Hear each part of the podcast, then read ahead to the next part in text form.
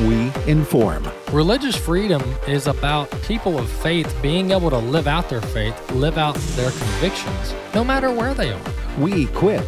This is a battle of worldviews. And we activate. We also rejoice in our sufferings because we know that suffering produces perseverance, perseverance, character, and character, hope.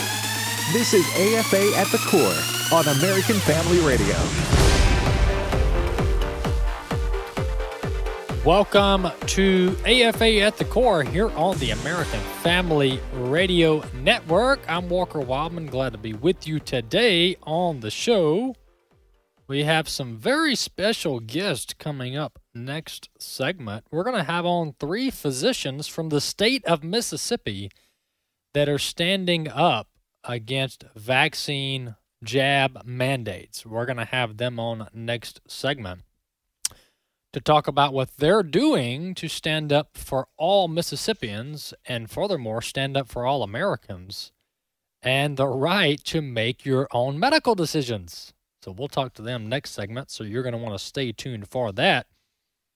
We need more men and women with courage standing up against the tyranny today. So we're going to highlight the ones who are standing up.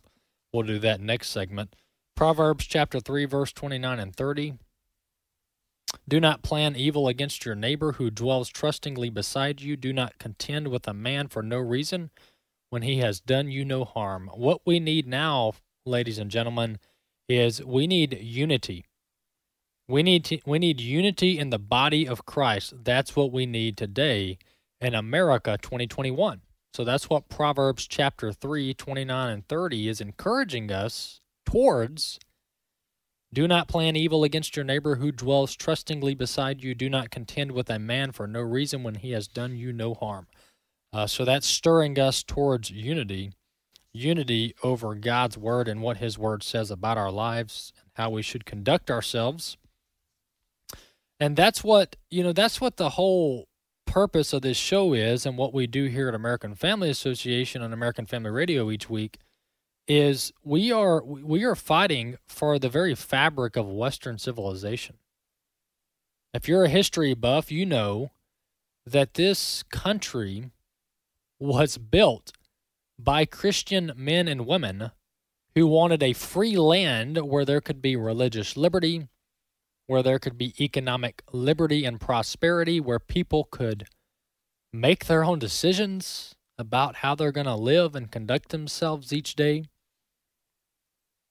And I believe it was Thomas Jefferson that said that the, the Constitution was written for a moral and religious people, and it is wholly inadequate for anyone else. And Bobby can fact check me there on my founding father quote, but I'm pretty sure that's who said that. And that's exactly right. You know, you take you take a godless people and you place them under the ruling of God's word and biblical values and principles.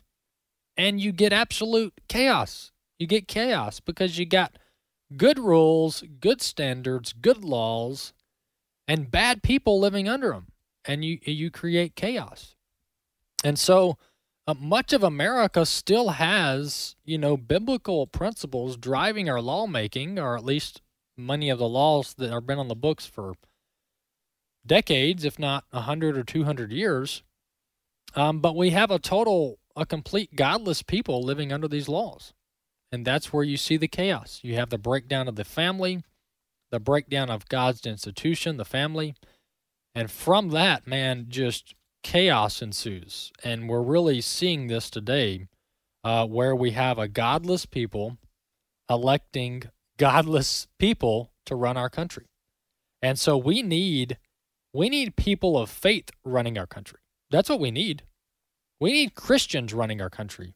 Oh, Walker, how can you say that? We are the separation of church and state. No, we need Christians running this country. That's how you get just laws. That's how you get good public policy, biblical public policy that guides people in the direction of righteousness. But when you have the God haters in charge, folks, it's a free for all. It's a wild, wild west. And in our scenario in America, it's the wild, wild north, south, east, and west, is what we're seeing today. We need moral people, we need godly people in government uh, writing the laws and enforcing the laws. That's what's best for our society. And to do that, we need discipleship making. We need to make disciples, which is part of our um, mission. It is our mission here at American Family Association.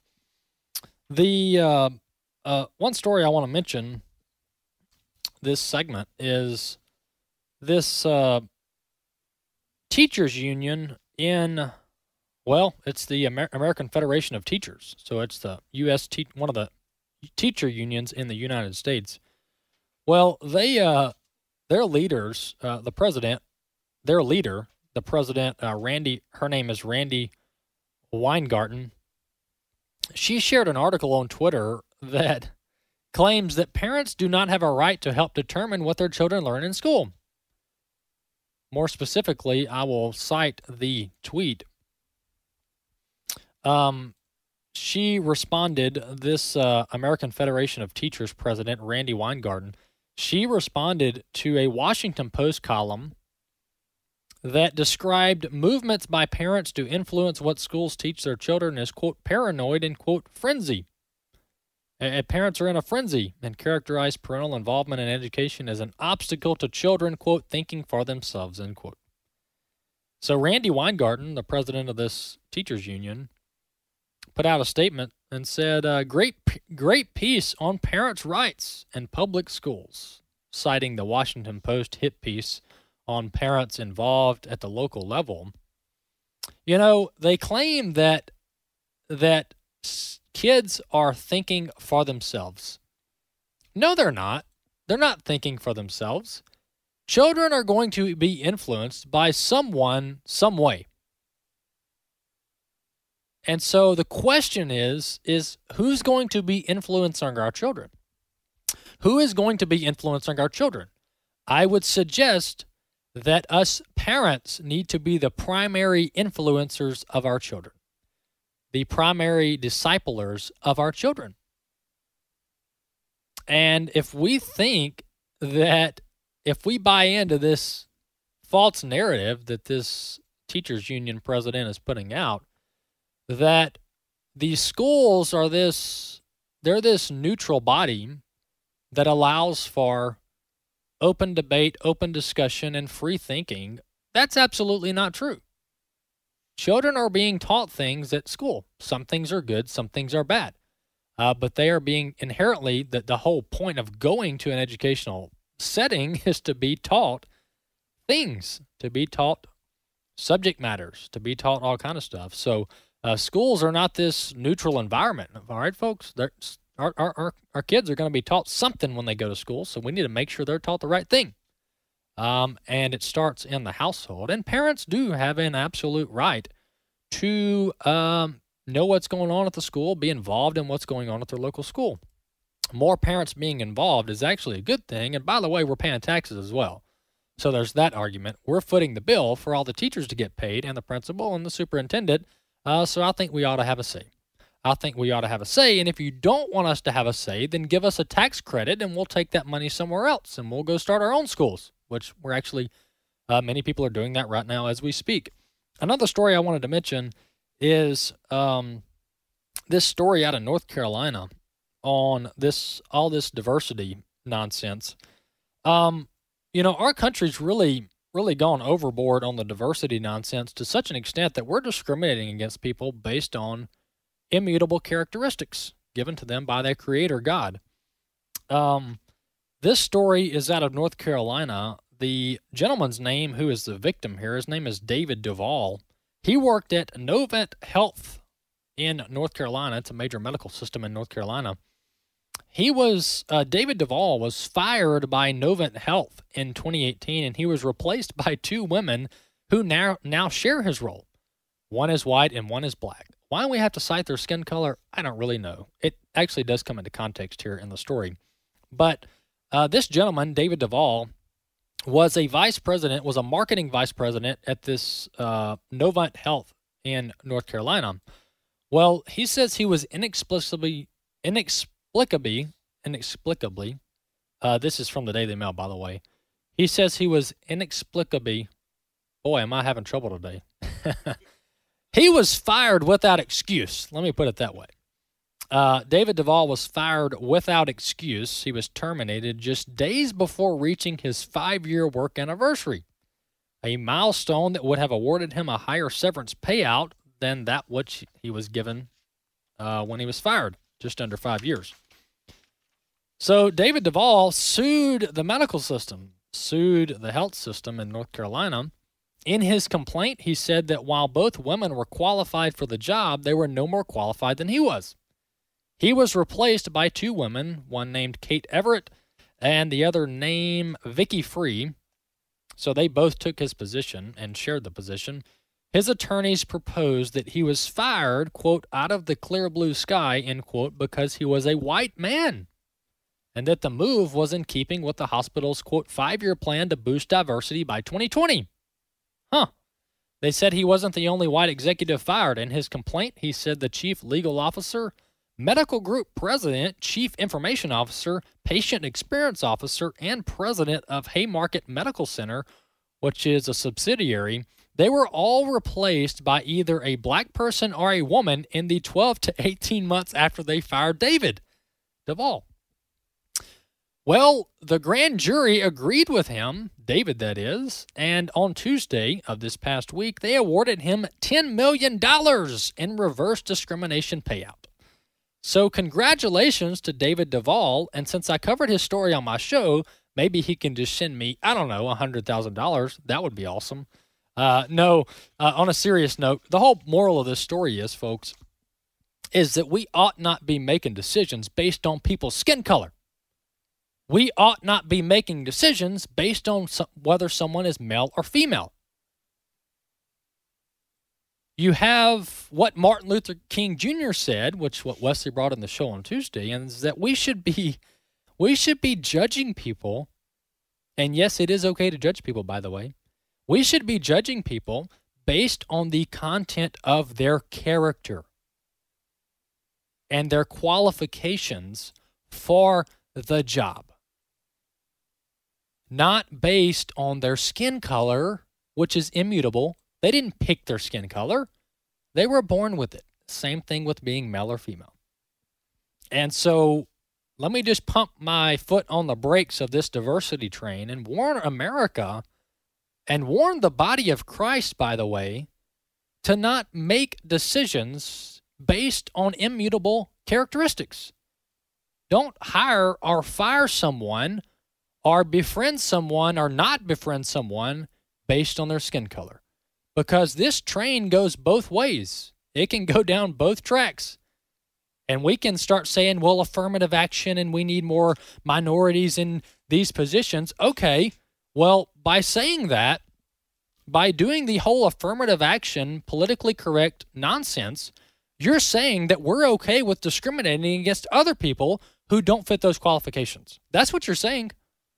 Because at the end of the day, if you're letting people's skin color drive your decision making, then the people who don't have skin color that meet the qualification, then they're getting pushed to the side, which is exactly what this country is supposed to be fighting against, right? We're supposed to be fighting against discrimination based on immutable characteristics.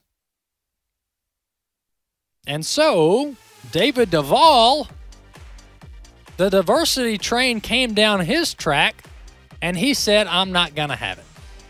So he sued Novant Health in North Carolina and now he's a multimillionaire. So, all you corporations out there that are pedal to the metal on the diversity train saying we need more of this, more of that, more of this, more of that, you better be careful. You better start hiring people and firing people based on the content of their character and their job qualifications and their job performance, not based on skin color or whether they're male or female. A very dangerous road to go down. AFA at the core. I'm Walker Wildman. We'll be back in just a few minutes.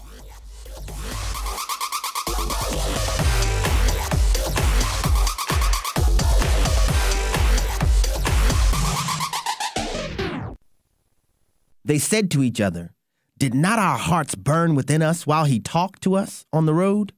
While he opened to us the scriptures? My name is Abraham Hamilton III, and this is the Hamilton Minute. These words were shared between Cleopas and his companion on the seven mile walk from Jerusalem to Emmaus as Jesus, in resurrected form, used the Hebrew scriptures to reveal himself to them as the Messiah. There are at least 109 distinct biblical prophecies the Messiah had to fulfill. The mathematical probability of such a feat occurring is astoundingly absurd, yet that absurdity is satisfied in Jesus, the Messiah. Come, let us adore him. Listen each weekday from 5 to 6 p.m. Central for the Hamilton Corner. For more from Abraham Hamilton III, Public Policy Analyst for the American Family Association. This is Raising Godly Girls Minute with Patti Garibay of American Heritage Girls. According to Barna findings, three out of four teenagers have engaged in at least one type of psychic or witchcraft related activity.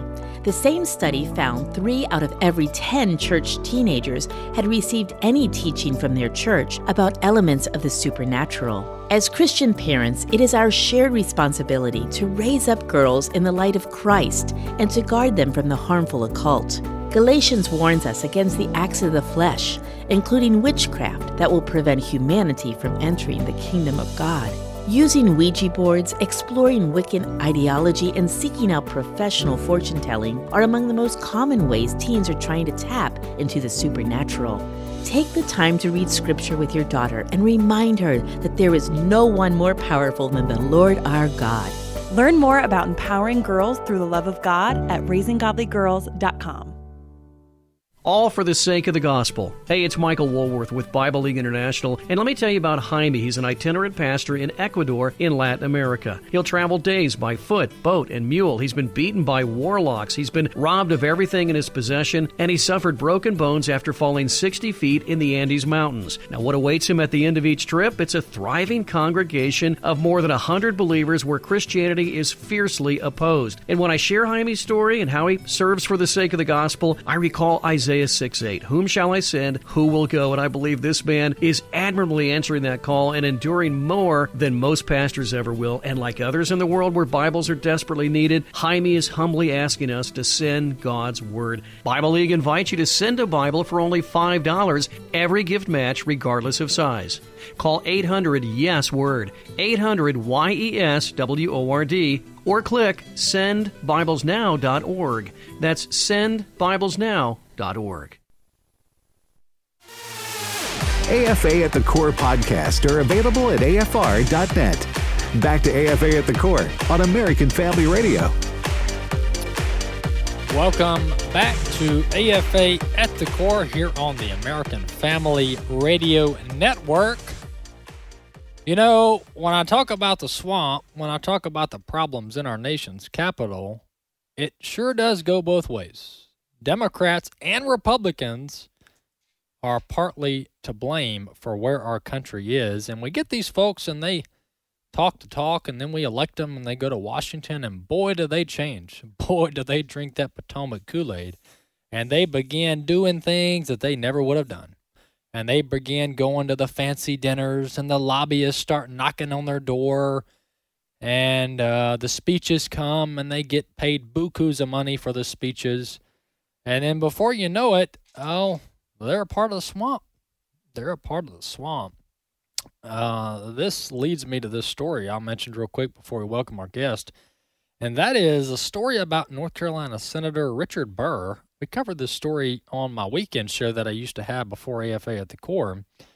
Well, Richard Burr, the senator from North Carolina, he was investigated for insider trading at the beginning of the coronavirus pandemic. I'll read from this ProPublica uh, outfit about this story that's actually breaking right now. After Senator Richard Burr of North Carolina dumped more than 1.6 million in stocks in February of 2020, a week before the coronavirus market crash, he called his brother-in-law, according to a new Securities and Exchange Commission filing. They talked for 50 seconds. Burr, according to the SEC, had material non-public information regarding the incoming economic impact of coronavirus. The very next minute, Burr's brother in law, Gerald Fauth, he called his broker. ProPublica previously reported that Fauth, a member of the National Mediation Board, had dumped stock the same day Burr did, but it was previously unknown that Burr and Fauth spoke that day and that their contact came just before Fauth began the process of dunk, dumping stock himself. So, boy, oh boy, are both parties to blame for the, some of the corruption in Washington, D.C. And I don't want to hear any excuses. Oh, well, you know, whatever. You're, I can't even make up an excuse, and I usually can. But, um, you know, the insider trading thing, it, it, it's it's really just used for political purposes. If you're not a part of the swamp and you do insider trading, well, they're going to come after you. But if you are maybe the Fed chairman, which is that a that's a whole show in and of itself. If you're the Fed chairman, Jerome Powell, and you do insider trading, well, it's fine. What's the big deal? I'm sorry, guys. My bad. Insider trading. I just saved myself a couple million dollars uh, based on the insider knowledge, but mm, not a big deal. Not a big deal. Totally being cynical here, but we'll move on before I chase another rabbit. Um, I want to welcome to the line. We have three doctors with us, all from the state of Mississippi, the good old hospitality state, the Magnolia State, the In God We Trust state, by the way. That's on our state flag now. Uh, I'm going to introduce Dr.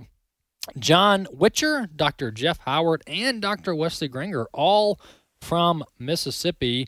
Uh, starting with, I would say, welcome, guys. Then all three of you are going to talk over each other. I've done this before, and I've been I've been on the other end. Uh, but we'll start with you, John, and then we'll go John to Jeff to Wesley. John, tell us a little bit about uh, your background, Dr. Witcher, and then we'll move to Jeff and Wesley. All right. Well, my name is Dr. John Witcher, and I'm a uh, general practice physician. Been practicing in rural Mississippi since 1996. Currently, I'm the uh, ER medical director and hospitalist at Baptist uh, Yazoo Medical Center in Yazoo City. Excellent. All right, so that's Doctor Doctor Witcher, and uh, Doctor Howard. Tell us a little bit about yourself, brother.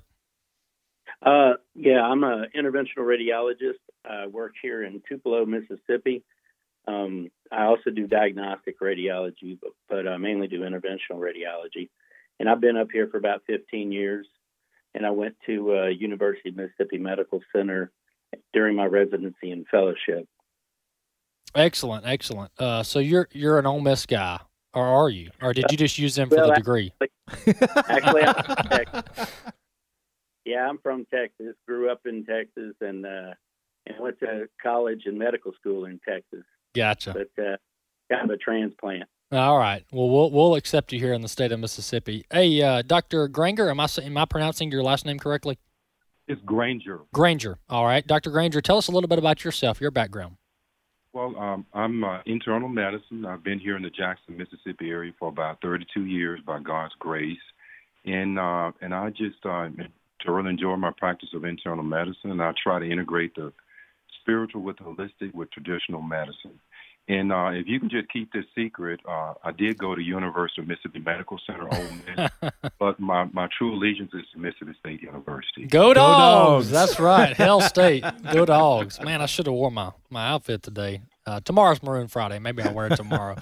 hey, uh, uh, Doctor Witcher, we'll start. We'll go. We'll go back this route, and and I just want to get you guys get your input on this. Uh, starting with Doctor Witcher. Um, the mandates are are here. I mean, I would say they're coming, but they're here, and we have. I, I think the most the most aggressive mandate that we've seen to date is the one by the Biden administration that ha- has to do with federal contractors. And I just learned today. I didn't realize this. Federal contractors that is way broad. I mean, we're talking universities that accept federal dollars. That even uh, converts to federal contractors. Uh, so, so let's talk about these mandates, Dr. Witcher and your perspective of of mandating a, a still experimental shot. And that's that's it, Walker. An experimental shot. That's what it boils down to. That it's not FDA approved here in the United States. These are totally 100% uh, voluntary, and uh, you know these the vaccine mandates. I believe God has given us freedom over our bodies, and, and we should have the freedom to you know choose a shot or not and uh, and that's what we're concerned. We we know these vaccines have a risk involved, up to including death. You know, the CDC uh, VAERS reports uh, over 17,000 deaths at this point, and that's after being vaccinated with a COVID 19 vaccine. So we're concerned, and uh, we don't believe in, in vaccine mandates, and we want uh, Governor Reeves. I know he's pushing them back against Biden, but he, he's got to push back against Dr. Dobbs. Mm. That's that's our real problem in the state here. Yeah, yeah. Hey, hey, Dr. Howard, on the on the shots, you know, uh, it's one thing, and th- this is really getting overlooked, and I know you guys are probably talking about this. Um, but uh, and by the way, uh, the, these three doctors, along with others, are part of a group that is uh, a newly formed group called Mississippi Against Mandates, Mississippians Against Mandates. So we'll give out their website, talk about. You guys actually have an event tomorrow night. We'll talk about that too. Um, but but Dr. Howard, uh, on this on this entire debate on the shot, whether or not to be able to legally mandate the shot, uh, the the part that is getting not even talked about is the efficacy because uh, there is the safety discussion, which is a whole discussion in and of itself. But it's but in order to really have a compelling argument for shot mandates, you have to have a compelling argument that the thing works, that it's that it's uh, you know very very efficacious, very very uh, uh, uh, effective. So talk a little bit about that. Well, that's a good question. Um, the the efficacy trials that you're that they talk about when they when you hear it on the news or you hear it from the FDA. Those were the original trials that were done over the first six months, and those trials were done with these vaccines against the legacy virus, the original coronavirus. And as you know, you've seen in the papers, you've seen I've seen in peer-reviewed journals, they don't have any, you know, data. They did not use that data when they uh, recently regarding how well does this vaccine work against these variants, such as the Delta variant. You can, we've got studies out of Israel and studies out of other countries showing that all of these patients that have been double vaccinated, the great majority of those patients in the hospital are now double vaccinated. And uh, another thing that they're not talking about is if these are if these if they want to follow science, why are we telling people who have already gotten this the the COVID nineteen, they've gotten the coronavirus, They've overcome it. They're better now. They've got natural immunity. Why are you telling those pay, those people that they get the thing? It doesn't make any sense, and it doesn't follow science. Yeah, the natural immunity, the evidence, Dr. Howard, to your point, behind the evidence supporting natural immunity is very robust. And this goes even pre COVID, pre this strain of coronavirus.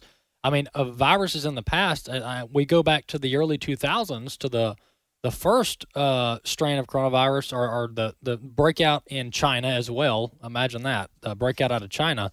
Uh, the, there were people that were exposed to that back in the early 2000s that, uh, as of 2020, they still had the antibodies against COVID. And that's a, a totally different strain, but still, nonetheless, the principle could be applied to this.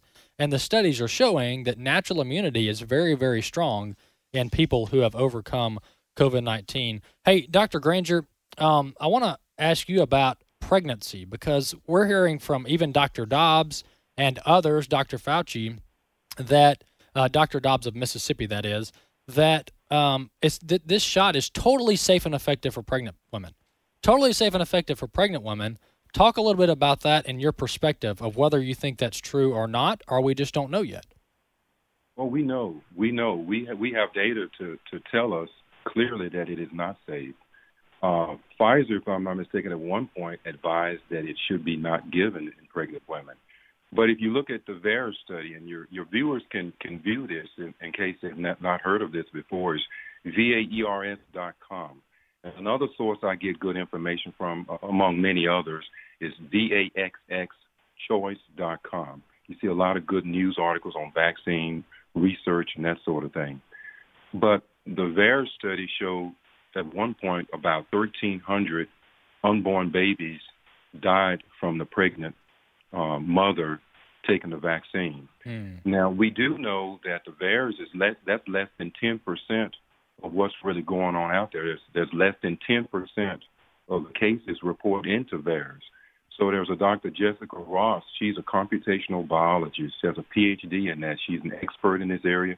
She testified recently before the FDA advisory uh, board last month, and she said that you have to multiply it by a certain factor. And she said just based on that, it's really 66,000 unborn babies died as a result of this. If also, if you look at the FDA, they had a paper out, a, sort of a preliminary side effect profile that basically listed what they knew would be the side effects, and and what was listed was basically the birth defects, pregnancy, and birth issues, and so forth. But they didn't transfer that over on on the document regarding the vaccine. But there's evidence they had all of this information. They knew all of this. They knew about Guillain-Barré, death, mm-hmm. autoimmune disorders. They knew it all, but they they concealed it. So, but as far as pregnancy is concerned, it's not safe. Also, our friend Dr. Janci Chunn Lindsay, she's a molecular biologist uh, in Texas. She was one of the first scientists that I know that made the link between the antibody to the spike protein, spike protein and, and the virus. That's one of the mechanisms as far as how this vaccine damages the body.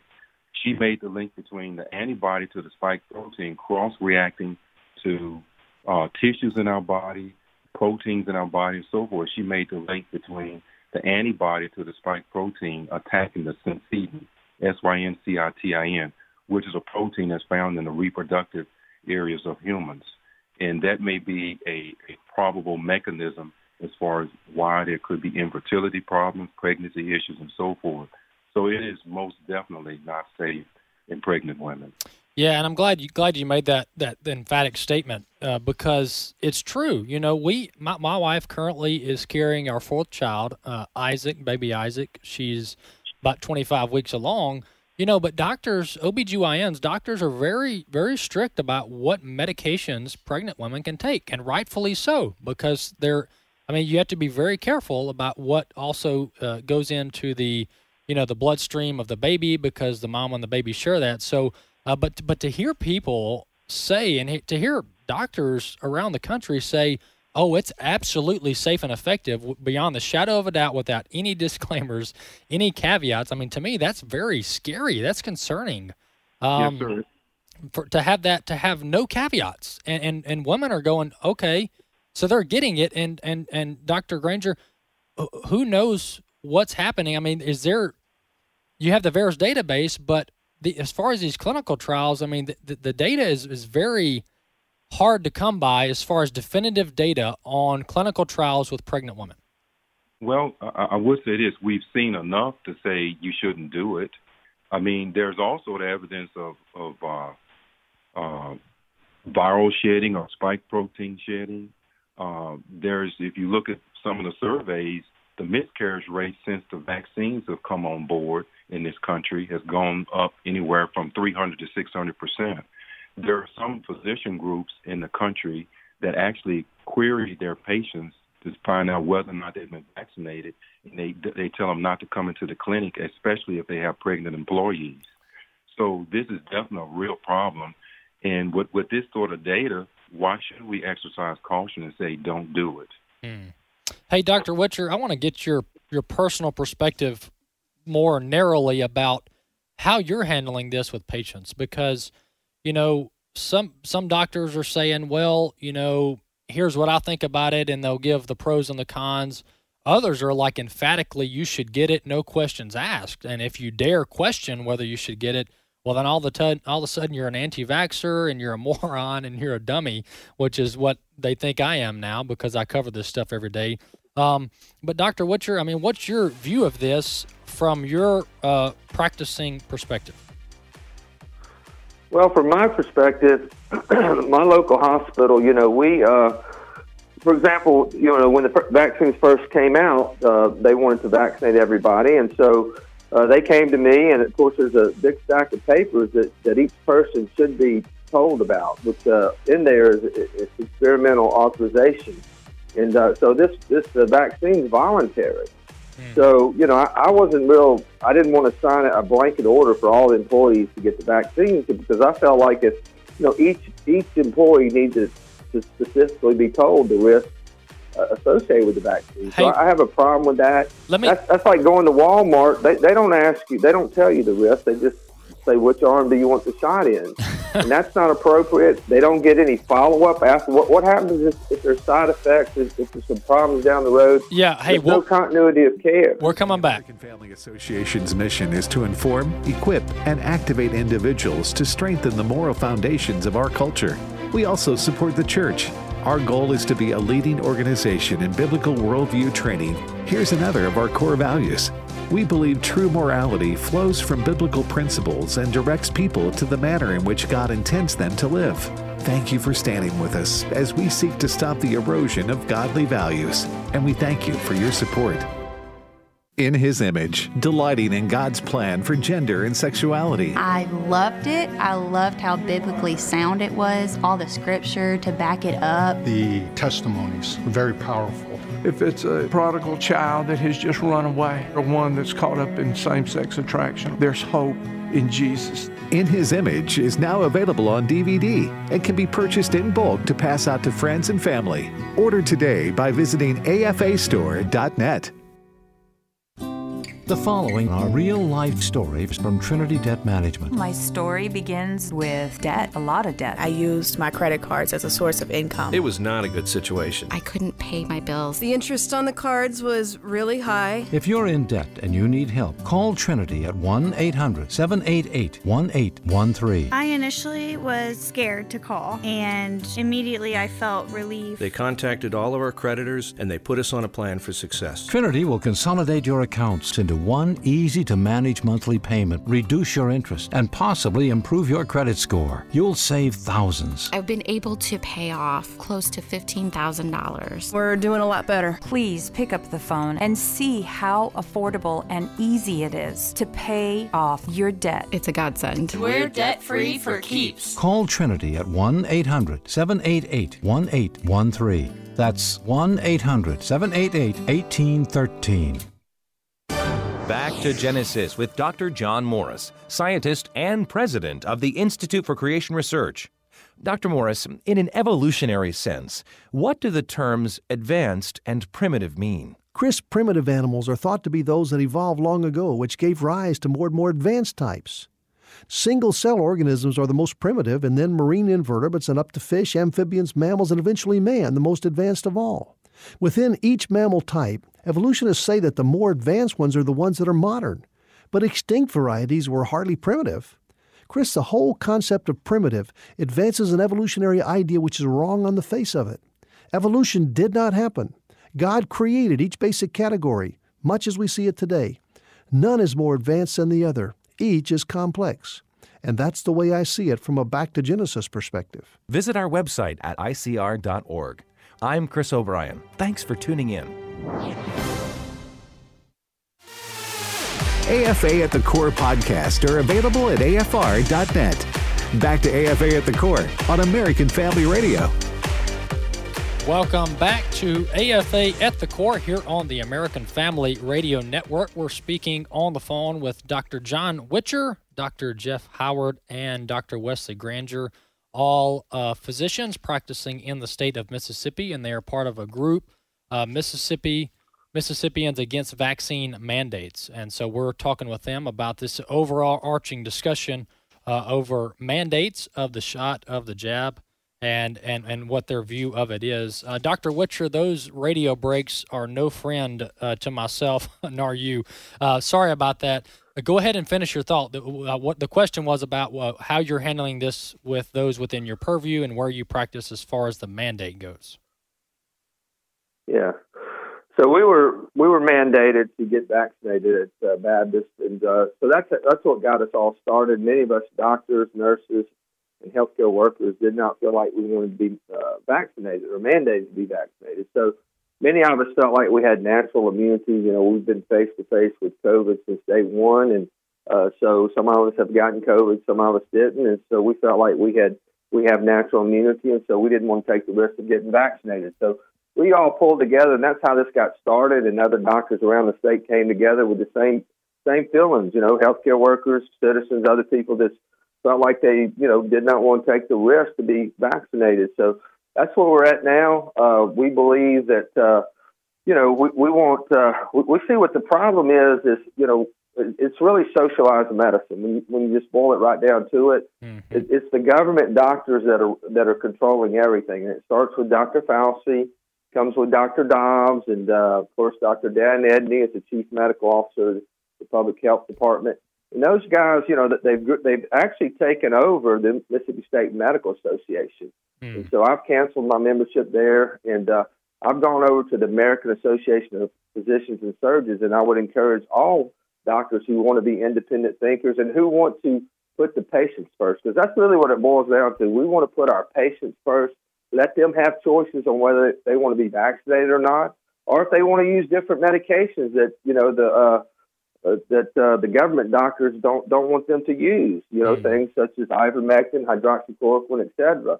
Things that Peter McCullough has and other doctors have come up with protocols, and, and so that's what we believe in. We, we believe that we need to put the power back, uh, give it back to the patient. You know, that's uh, that that's a fundamental. I think that's our fundamental difference here with those of us here who believe in freedom of choice, and those who believe everything should come from the top down. I mean, the whole idea that bureaucrats in Washington D.C. and at the CDC can can can micromanage our health care. I mean, that's insane. That will never work. I mean, this is a terrible idea. No matter what your worldview is, it, it's it's it's well, it's never worked out, and it yeah. never will work out. Never worked out. I mean, doctors. I, I don't know why we're all of a sudden trusting big pharma. I mean, yeah. big pharma has a track record, and, and I think any doctor that's honest with himself do not trust the pharmaceutical companies. I mean, we, we've just seen too many times where they've come out with new medications or drugs and said this is this is it. Two two or three years later, they take it off the market. So you know, uh, why are we all of a sudden uh, just uh, following the big pharma? And, and I think you can go back to look at Dr. Fauci and uh, look at uh, you know Bill Gates, and uh, there's a book that that people can get COVID nineteen and the global predators. We are the prey, and that's by Dr. Peter Breggin. Hmm. And you'll find Dr. Peter McCullough in that book. And that explains a lot. You know, it, it, it, it talks about the Great Reset, the One World, uh, New World Order, One World Order, how you, however you want to say that. But I believe that's where we're at at this point. You know, I mean, I'm a I'm a God fearing man. I, I, you know, I'm, I'm not a, ashamed of that. And you know, my father, uh, Henry Witcher, he he was an ordained minister. We were he's from Tupelo. He got uh, ordained at the age of 17 right there in the Bissell Baptist Church. Mm. That was in the 1950s. And so he, he raised me. And, uh, and so I, I believe that, uh, you know, I, I'm concerned. Yeah. I'm concerned that, uh, you know, uh, these vaccines are being pushed on us to the point we, we it's taken all of our freedoms away. Yeah, you're exactly right. And Bissell's not too far from my house. I live in Belden. You know, the the I, I would go as far to say FDA equals big pharma. That's what I wrote down on my notes here. FDA equals big pharma because when you look at who they hire, who big pharma hires when they get done at the FDA, I mean, they pretty much hire all these guys that run the FDA, and the, the two uh, the two individuals that led the FDA under President Trump, they're both working for Pfizer now. Um, one I know at least one of them was working for Pfizer. The uh, Scott, I, for, I forget his last name. Uh, but but this whole this whole in bed with big pharma thing never works out good, uh, Doctor Howard, because you you're removing objectivity and you're tying the big dollar in the decision making here. Yeah, um, absolutely. We uh, we know that uh, a lot of the the data that was presented to the FDA the other day regarding the children um, we know that that data is not applicable anymore because it was it was out like I said before it was out of those first studies. And what they did when they did the original trial with the vaccines on the children is is they they really uh, set those trials up to where if they knew that these vaccines had significant side effects and they knew what the incidence of it was, well, all you got to do is you just got to make your trial smaller. Like, say, one in 4,000 patients is going to get myocarditis. Well, you uh, that's pretty, pretty uh, significant. That's one patient that could die, you know, from getting this vaccine. So you keep your number of people in the study low, which is what they did, mm-hmm. and they also kept the study short, which is what they did. And so so none of these these uh, these safety signals really came up during the study. And in some of the studies they did, the if if the patient's having significant side effects after one of the doses, then they didn't get the second dose and they were taken out of the study. These are all things that they're not shared with the public. And so then they come out with the at the end of the study and they say, okay, well these this this, this these vaccines give you a 95% relative risk reduction. Okay, well if it's a 99% chance that you're going to survive the uh, COVID virus, you get this vaccine, and now it's what 99.5% chance you're going to survive. Hmm. So the absolute risk reduction is about 0.5 percent. So they and they don't tell you that, Right. but and because the the general public just doesn't, you know, they don't do what we do every day. They don't understand, but they absolute risk is 0.5 percent improvement, and it's you know that when you see all the side effects that can happen to these kids. By the way, that's what got me into this. When I said when they said they were going to start in uh, immunizing or vaccinating children and pregnant women, I was like, this this is you know this has gone beyond uh, ridiculous. It doesn't follow the science, and it's it's absolutely dangerous. And that's what got me in this fight. When the, when John called me uh, the very first week he started this group, it was a no brainer for me at that point because I knew what was coming, and uh, I'm very proud to be a part of this group.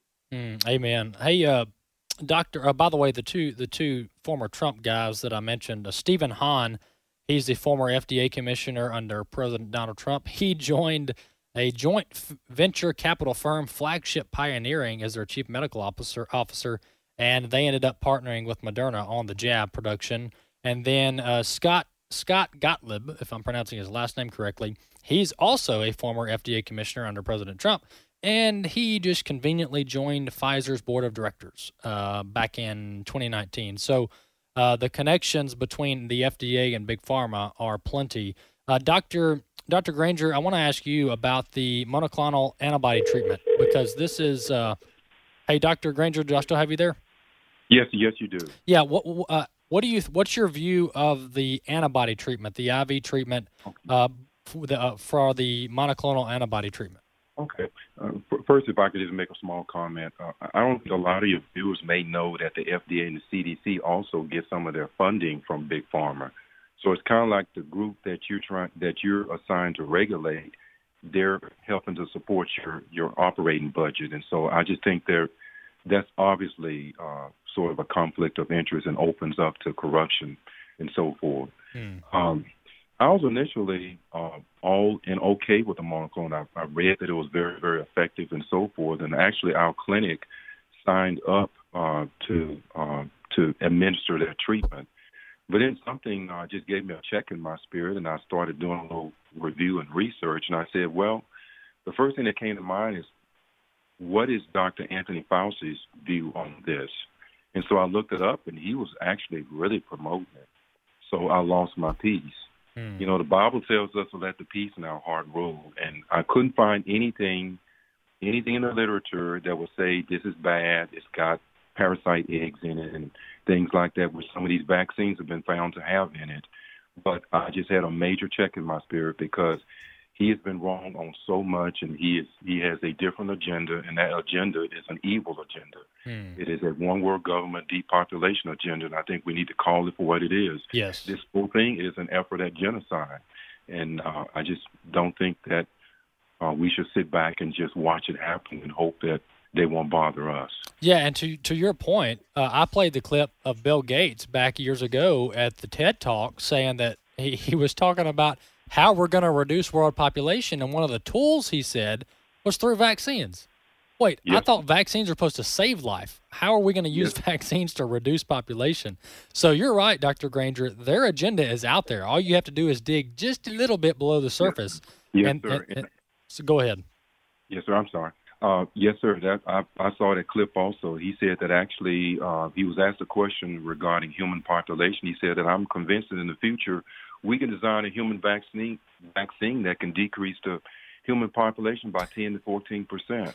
And then Dr. Anthony Fauci, he gave a 2017 speech at Georgetown University, and he made the comment that he is convinced that the president at that time, Trump, before he left office, he was convinced that he would face a worldwide pandemic problem. And it's just throughout the, if you do the research, you can find these people that plan this.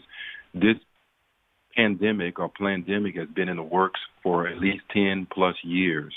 A lot of your viewers may not know that the vaccine, they've been trying to develop a coronavirus vaccine for at least 10, maybe 15 years, and it didn't work. I mean, the vast majority of the animals died within two years, probably from something we call antibiotic dependent enhancement. Mm. So why would you offer that to the to the public unless you had a sinister underlying motive to give it to them? Yeah, and Dr. Dr. Robert Malone, the inventor of the mRNA technology, has echoed the same thing you just said there. So this this is this is being corroborated by a lot of people who are looking into this and know what they're talking about. Hey, the last word we'll get here is Dr. Howard. You're having uh, your group is having an event tomorrow in Jackson area with Dr. Peter McCullough who y'all cited a couple times. Tell us a little bit about that event. Well, first off, Dr. McCullough is you've probably seen him. He's been on Fox News. He's been on a, a bunch of been on here radio. Yeah, yeah, he's been on here, and uh, just for your audience, you know, he could you can find him on America Out Loud Radio, but uh, he's he's got so many credentials behind his name.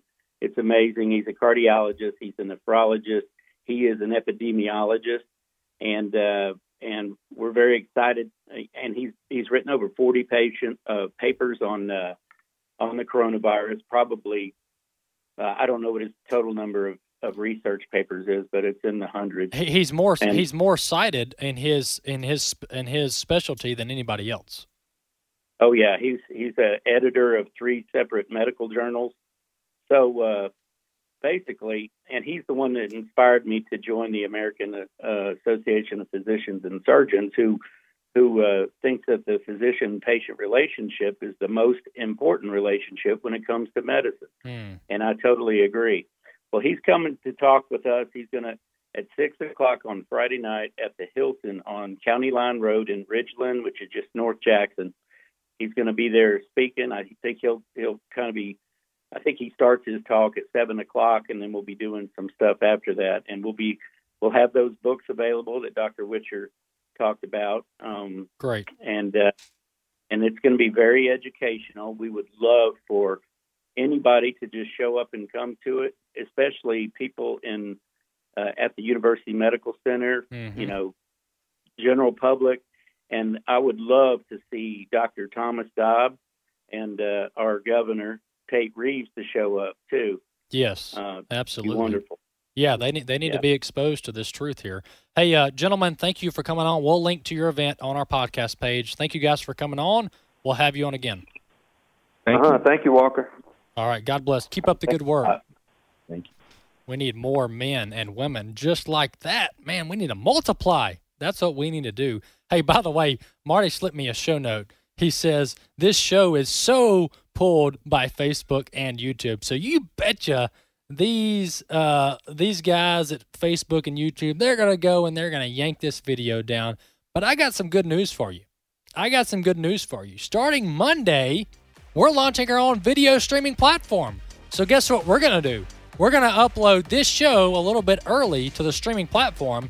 That way, Monday when we launch it, you can create a free account, watch this episode a hundred times, however many times you want. That's what we're going to do. We're skirting big tech. I'm Bobby. giddy with excitement. Just me, giddy. Me too. We're, we're skirting big tech. Who needs YouTube and Facebook anymore? We're going to build our own platform. We're launching it Monday. It's already built, by the way. AFA at the core. I'm Walker Wildman. Don't forget to check out our website, afr.net. Download the AFR app, and we'll see you next time.